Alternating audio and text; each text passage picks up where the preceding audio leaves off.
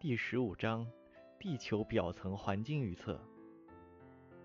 首先来看地球表层环境预测的原则。一、时空尺度原则。不同的时间与空间尺度，环境变化的趋势是不同的，要注意环境预测的时间和空间尺度。二是人地相互作用的原则。对地球表层环境的预测。不能局限于环境的自然变化趋势，还要考虑人类活动的影响，比如人类对于下垫面的改变及其对大气组成的改变。三、关联性原则：地球表层系统由于各个部分之间的相互作用、相互联系，局部的变化会导致整体的变化。对某一地区地球表层环境的预测。要考虑全球与区域的背景。二，对短时间尺度的预测必须建立在长时间尺度环境的变化的背景上。三，对于某一因素或某一指标的预测，必须考虑到其他因素与它的相互作用、相互影响。四，非线性原则。非线性的环境演变方面表现在。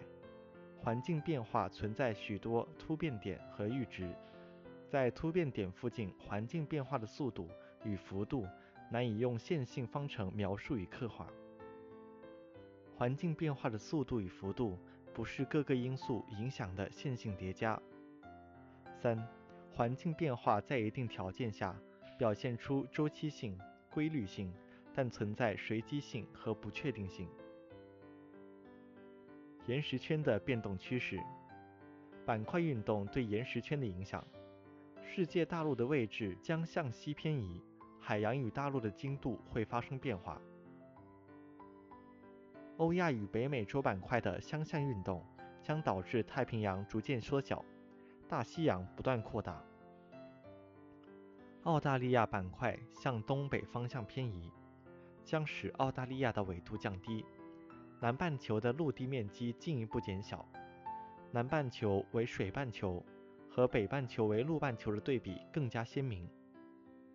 四，印度板块向北移动，由于受到亚欧板块的阻挡，将导致青藏高原与喜马拉雅山脉进一步隆升，以及中国西部地区向北迁移。五，东非大裂谷的发育将导致红海扩张为大洋。非洲与亚洲分离。人类活动对岩石圈的影响。人类对于岩石圈表面形态的改变将越来越大，如护岸工程和围海造田将会使人工海岸线的长度越来越长，填海造陆将会产生更多的人工岛屿，水利建设将会产生更多的人工湖泊，比如水库以及瀑布等。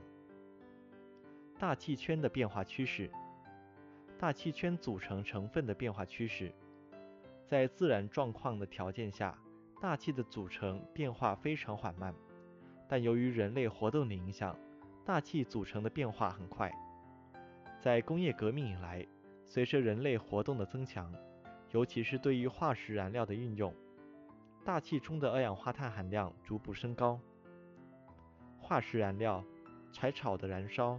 化肥的施用和硝酸的工业生产，大气中的二氧化氮浓度也在不断增加。大气中的卤化碳浓度在增加，大气中的卤化碳浓度增加，导致大气中的臭氧减少。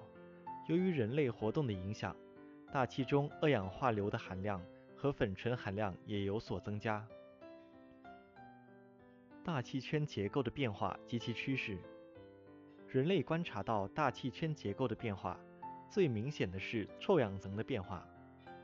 臭氧层变化的表现：大气中氟氯氢氮氧化物浓度升高，导致大气的臭氧层变薄，在南极、北极出现臭氧空洞。臭氧层变化的原因是：最重要的是氟利昂、四氯化碳和三氯乙烷也是对臭氧层有重要影响。它们进入大气平流层后，在紫外线照射下，理解生成氯离子。氯离子与臭氧反应，将臭氧还原成氧气，从而使臭氧层受到破坏。化肥生产、施用、化石燃料的燃烧以及飞机飞行产生大量的氮氧化物，氮氧化物把臭氧还原成氧气，破坏了臭氧层。气候变化的趋势，气候变化的自然趋势是：一、板块的运动和大陆漂移的影响，海陆的格局将会发生巨大的变化，将会导致大气环流格局的巨大变化。太平洋缩小或消失，将大大削弱东亚的季风环流，使东亚季风环流消失，东亚的气候将会异常干燥，森林会逐步被草原甚至荒漠取代。大西洋的扩大对世界气候的影响，美洲东部、欧洲西部和非洲西部可能变得湿润。红海扩大的影响，将为红海沿岸地区，尤其是阿拉伯半岛。和非洲东北部地区带来比较多的降水，使这些地方的气候变得更加湿润。四、对澳大利亚的影响，将会移出副热带高气压带控制的干旱地区，进入热带或赤道温润地区，降水将会大幅度的增加。印度板块的北移，导致了青藏高原、喜马拉雅山进一步隆升。会进一步阻挡来自印度洋的水汽进入亚洲内部，加强亚洲中部的干旱。我国的西北地区会更加干旱。印度板块的向北挤压也会引起中国西部，包括青藏高原向北的移动。六、对世界气候的影响。深海氧同位素的气候记录分析表明，现代渐冰期即将结束，新的冰期即将来临。气候将会向寒冷方向发展，但温室效应的影响有可能在一定时间内超出自然变冷的幅度，出现一个超渐冰期。七、双世纪周期与二十一世纪气候变化趋势。从百年尺度看，气候变化具有明显的150年到200年的双世纪周期。最近一次暖风出现在1900年到1950年。下一个暖风将会出现在二零五零年以后，因此，两千年到二零五零年应该是一个相对寒冷或温凉的时期。人类活动对气候变化的影响，温室效应是指，由于温室气体的存在，太阳短波辐射较容易的通过大气层到达地面，当地面发射的长波辐射却难以穿过大气层射向外空。大部分地面长波辐射被大气吸收或散射回地面，使地面和大气增温。气候变暖，如果人类释放的温室气体没有得到有效控制，未来气候将会明显变暖。温度的变化会改变地球表面的水循环。一、全球平均温度升高，大气中的水汽含量将会增加。由于水汽具有温室效应。大气中的水汽含量的增加，进一步使地球温度升高。二、温度的升高会改变地面的降水与蒸发，改变土壤的湿度，使一些地区变得湿润，另一些地区变得干燥。三、大气中二氧化碳加倍时，由于海平面温度的升高，将为风暴提供更多的能量，大陆与海洋之间的温度将增大。将产生更强的气流和更多的大气不稳定性，使热带气旋的数量增加，强度较高的风暴也会按比例的增加，中纬度风暴的强度也会增加。气候变冷，一，人类活动产生的大量尘埃，使大气能见度变差，使到达地面的太阳辐射减少，从而导致了地面温度降低。二。人类向大气排放的大量硫酸盐离子，硫酸盐离子不仅对太阳辐射具有很强的散射和反射作用，而且有助于形成由较小云滴形成的云雾，其反射率大，导致气候变冷。二十一世纪的气候，综合考虑自然与人为的因素，二十一世纪将是一个平均状况比十九世纪温暖，与二十世纪相当或略温暖的世纪。一、由于温室效应的影响，2030年到2050年，地球平均温度将会升高一度到1.25度，因此气候总体上会出现变暖的趋势。2050年以后，由于双世纪周期的相对寒冷或者温凉阶段的结束，自然变暖趋势与温室效应将叠加，地球气候将进一步变暖。三、由于二十一世纪大部分处于自然变化的双世纪周期的相对寒冷或温凉阶段，人类活动导致的温室效应必须抵挡自然变冷的趋势，才能导致变暖。假如人类对温室气体的排放没有采取有效的限制措施，温室效应的升温幅度肯定会超过自然变冷的幅度，气候将会变暖。假如人类采取了有效措施，减少温室气体的排放量，温室效应导致的变暖幅度将会有限。水圈的变化趋势，海平面的变化，海平面上升。从百年时间尺度看，随着未来气候的变暖，海平面将会呈现上升趋势。到二零三零年前后。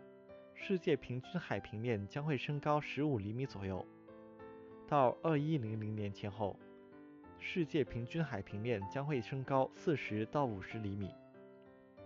由于地面沉降等原因，在某些大河三角洲或沿海平原地区，海平面相对上升的幅度可能远远大于这个数值。海平面上升的影响：一、海浪与风暴潮灾害加剧。潮位上升，潮差、水深将会增加，海浪作用强度变大。二、热带气旋强度增大，在中国登陆的台风频率将会明显增大，风暴潮所造成的灾害将会明显加重。三、洪涝灾害加剧，沿海地区的排涝排洪主要是靠江流或是排水渠向海里排泄。随着海平面的上升。由于海平面的顶托作用，排涝泄洪的能力将会进一步减弱，沿海地区的洪涝灾害会进一步加剧。四、盐水入侵，土地盐碱化。随着海平面的上升，潮区界将会沿河流上溯，海水影响的河段长度增加，影响的时间延长，对河口地区的工农业用水和饮用水造成威胁。沿海平原低地，海平面上升将会导致地下水盐度升高，使土地盐碱化。五、港口功能受到影响。随着海平面的上升，一些地区，尤其是基岩和沙质海岸的港口码头，将会受到强烈的风浪和风暴潮的威胁。在河口地区，由于水力坡度的减小，淤积作用加强，一些港口航道将面临。淤浅报废的威胁。六、排污难度增大，海平面的上升使污水的排放受到影响与阻碍。水循环与水量平衡的变化。一、太平洋的缩小，大西洋的扩张，打破了水循环的格局，区域水平衡将会受到破坏。太平洋所提供的水将会减少，尤其是东亚季风环流的减弱。亚洲中部和东部将会向干燥方向发展，大西洋提供的水汽将会增加。假设现在的大气环流没有变化，北美洲、南美洲东部可能会变得湿润一些，欧洲、非洲西部也会获得更多的水。二、澳大利亚纬度的降低将使澳大利亚移出副热带高气压带，进入热带或赤道地区，气候将会更加湿润。原来的沙漠也会消失。三、青藏高原的进一步隆升将会加强亚洲中部的干旱化，我国西北地区将会变得更加干燥。四、从百年尺度的气候变化讲，受温室效应的控制，世界的水平衡将发生重大变化。一、北半球高纬度地区的降水将明显增加。亚洲季风区和南半球的中纬度风暴影响的区域降水也会增加。二、大部分干旱地区由于蒸发的强度变得更加干燥，尤其是夏季。三、北半球高纬度地区，由于降水的增加和温度的升高，导致了冰雪融化，使水的循环加快。四、中纬度风暴影响地区，降水增加的同时，降水的变率也会明显增大，产生洪涝的可能性以及产生的径流量将会明显增大。下面来看水圈组成和结构的变化。气候变暖使地球表层系统中固态到液态到气态水的比例关系发生变化，气态水、液态水的比例增大，固态水的比例减小，海洋面积将会扩大，冰川或冰盖面积将会缩小。二、冰川的融化，海平面的升高将导致地球表面水体分布的重心向较低纬度偏移。三、降水分布的不均匀性增大。河流、湖泊、沼泽的分布区域不均匀性将会进一步增强。干旱区河流流量减小，湖泊和沼泽的数量将会减小，面积也会减小。季风和风暴影响的湿润区，河流流量会增大，湖泊和沼泽的数量也会增加，面积将会进一步增大。生物圈的变化趋势，生物圈组成的变化。生物对环境变化的适应需要一定时间，环境的变化将导致一些生物的灭绝。一、气候的变暖，尤其是中高纬度地区的变暖，一些喜欢寒冷的动物，由于难以忍受高温，将会消失或是减小。一些干旱区水量进一步减少，一些生物种类也会减少或是消失。人类活动的影响。使生物的多样性遭到一定程度的破坏。自然界生物的种类在减少，人口的增长却没有停止。未来生物圈中人的比重将会进一步加大。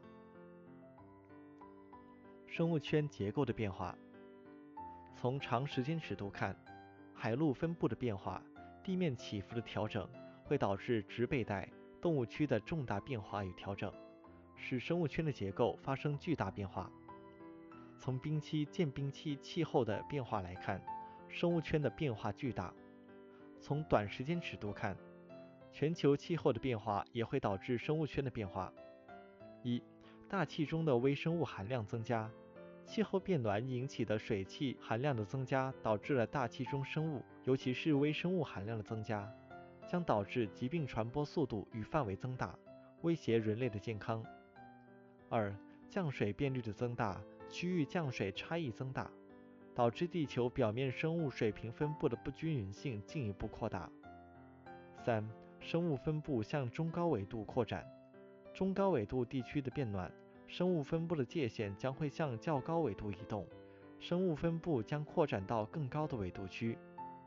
四、海平面上升，海平面上升导致海清，将使海洋生态系统的空间范围扩大。陆地生态系统的空间范围缩小。五、海平面上升和海水温度的变化，将导致洋流的某些变化与调整，可能引起永生流发生区以及鱼类聚集地的变化，影响渔场的分布。生物生产率的变化，生物生产率可能降低。未来气候变暖，物种可能易于患病和遭受虫害攻击。一些物种由于一时难以适应变化的环境，生产率将会降低。生物生产率可能提高。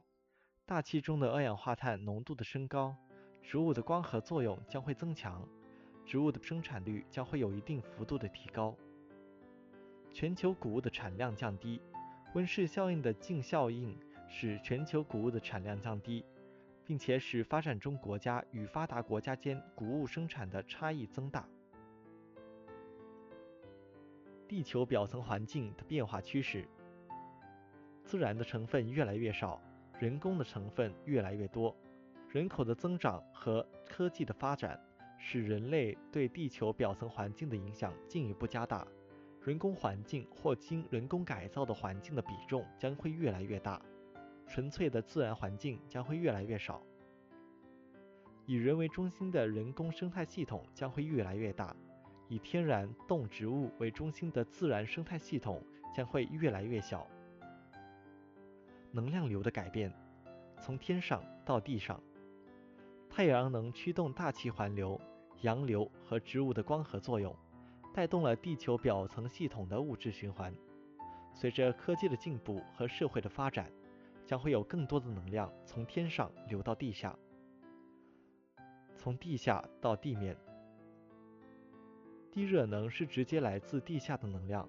随着科技的进步和社会的发展，将会有更多的地热能被人类利用。从山区到平原，水力能已经得到重视并被广泛利用。山区的水力能比较丰富，今后将有更多的水力能从山区流向平原。四，从海洋到陆地，海洋能源。